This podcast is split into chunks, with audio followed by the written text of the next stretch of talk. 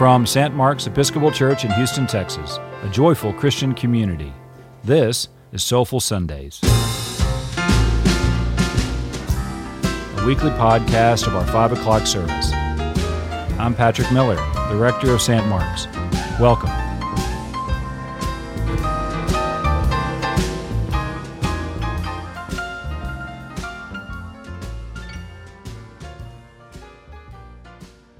The Holy Gospel of our Lord Jesus Christ according to Matthew. Glory to you, Lord Christ. Now, the birth of Jesus the Messiah took place in this way. When his mother Mary had been engaged to Joseph, but before they lived together, she was found to be with child from the Holy Spirit. Her husband Joseph, being a righteous man and unwilling to expose her to public disgrace, planned to dismiss her quietly. But just when he had resolved to do this, an angel of the Lord appeared to him in a dream and said, Joseph, son of David, do not be afraid to take Mary as your wife, for the child conceived in her is from the Holy Spirit. She will bear a son, and you are to name him Jesus, for he will save his people from their sins. All this took place to fulfill what had been spoken by the Lord through the prophet. Look, the virgin shall conceive and bear a son, and they shall name him Emmanuel, which means God is with us. When Joseph awoke from the dream, he did as the angel of the Lord commanded him. He took her as his wife, but had no marital relations with her until she had borne a son, and he named him Jesus. The Gospel of the Lord. Praise thee. In the name of the Father, the Son, and the Holy Spirit. Amen. Please be seated.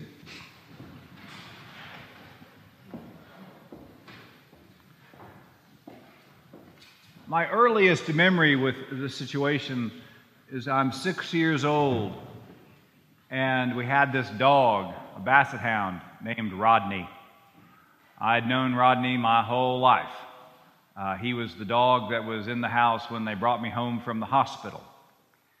And so in the first grade, I go off to school and I come home, and it's that moment many of you may have experienced where the parent, in this case my mother, says, Will you come into the living room? Will you sit down? I have to tell you something. And she let me know, me and my sister know, that Rodney had had to go ahead and be put to sleep, that he had to go on to his greater reward, that he had died. As a little boy, uh, it's all time, all sorts of confusion, but you, you all know, many of you, I hope, have have experienced both the, uh, the love of, of a, of a person who has to tell you difficult words. And many of you I know have experienced, I'm sure, the, the beginning of the what are you what are you saying? As it kind of moves through your mind, you're like, what do you mean? I have another memory. Three years later, I'm nine. I had, uh, I had bought for ten dollars uh, a bicycle that had a banana seat and uh, and uh, whatever these are called. I forgot what these are called. Handlebars. Uh, what are these called? No, the big ones, the choppers, chopper handlebars. Thank you. You're, you're, the, you're in the same. You and I are from the same generation. Okay. I thought you would be have that like that. Um, and and the back of it had this gigantic red tire, and it was an awesome awesome bicycle for a nine year old to have.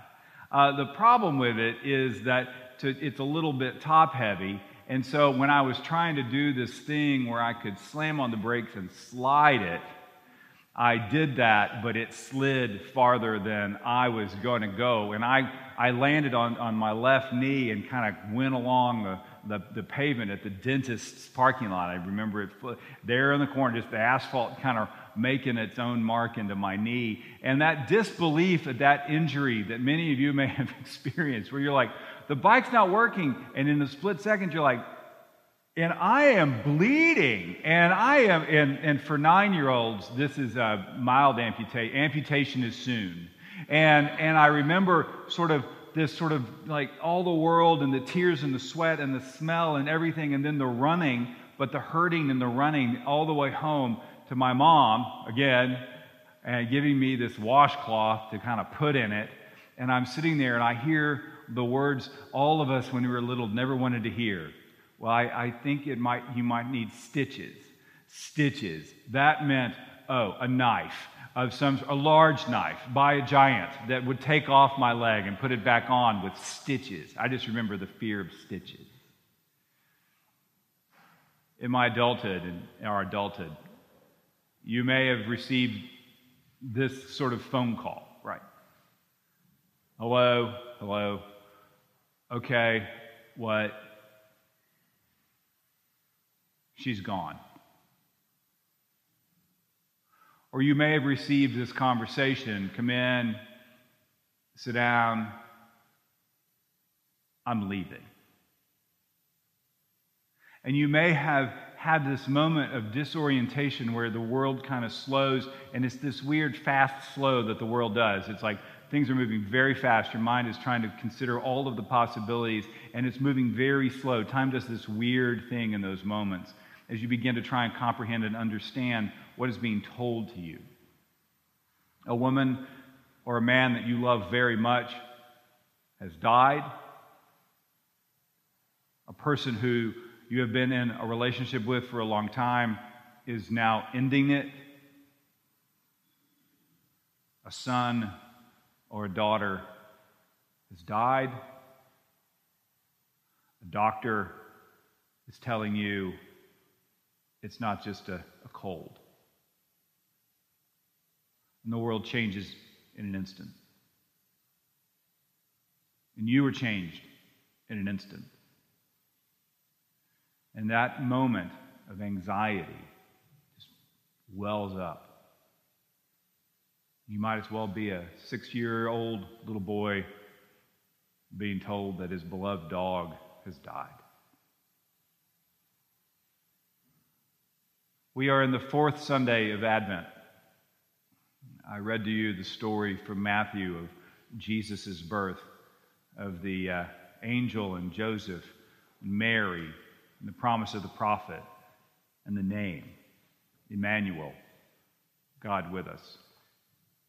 For the past three Sundays, we've been preparing for the coming of the Lord, for the preparing, preparing for the birth of Jesus, for, for God with us, Emmanuel, for this thing that happens on uh, Christmas morning.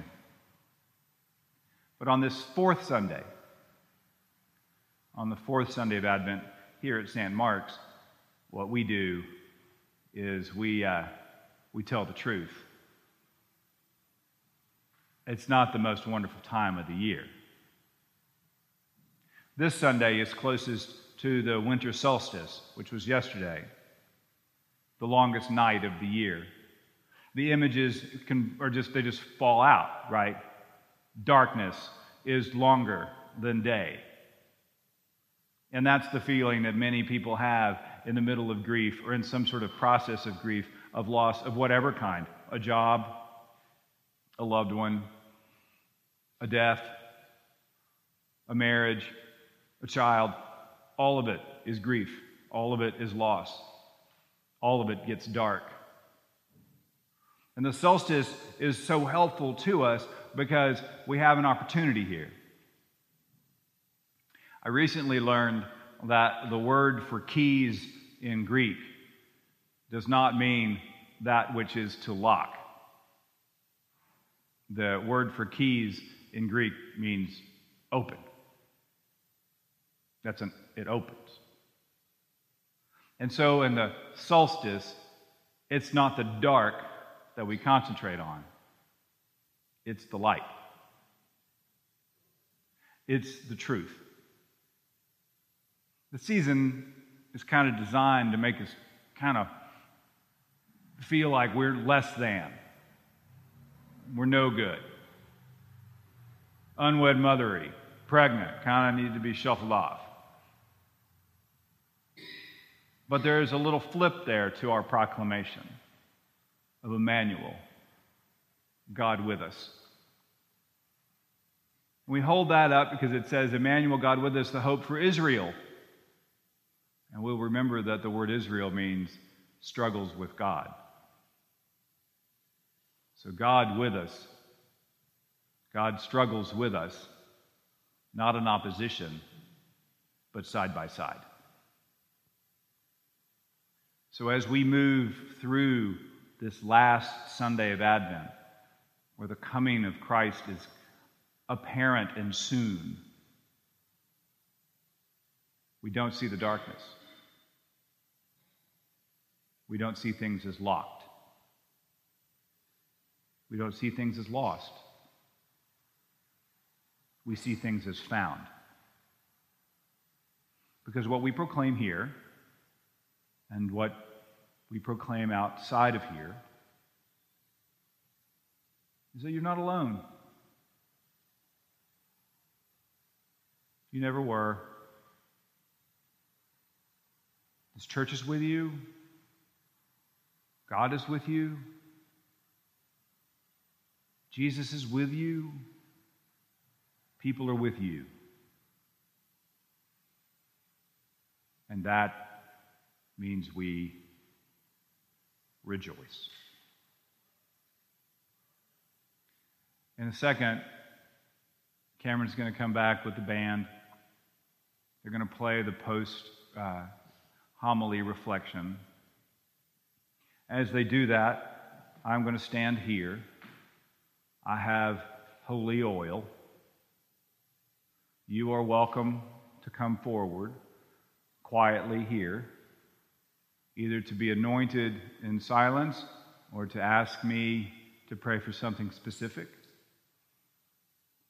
as we remember that we are healed and made whole in the broken pieces of our lives. Amen.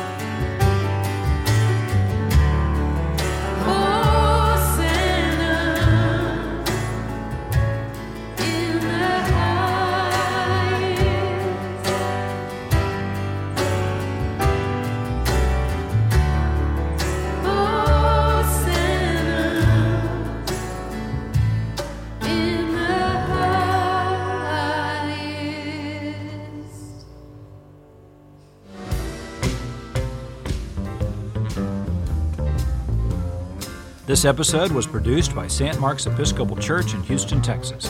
Special thanks to our band, led by Cameron Deason Hammond, and featuring Jeremy Nuncio, Asher Pudlow, and Andrew Gordon. Join us every Sunday for Soulful Sundays at 5 p.m. at St. Mark's, 3816 Bellaire Boulevard in Houston, Texas, or visit us online at stmarks-houston.org.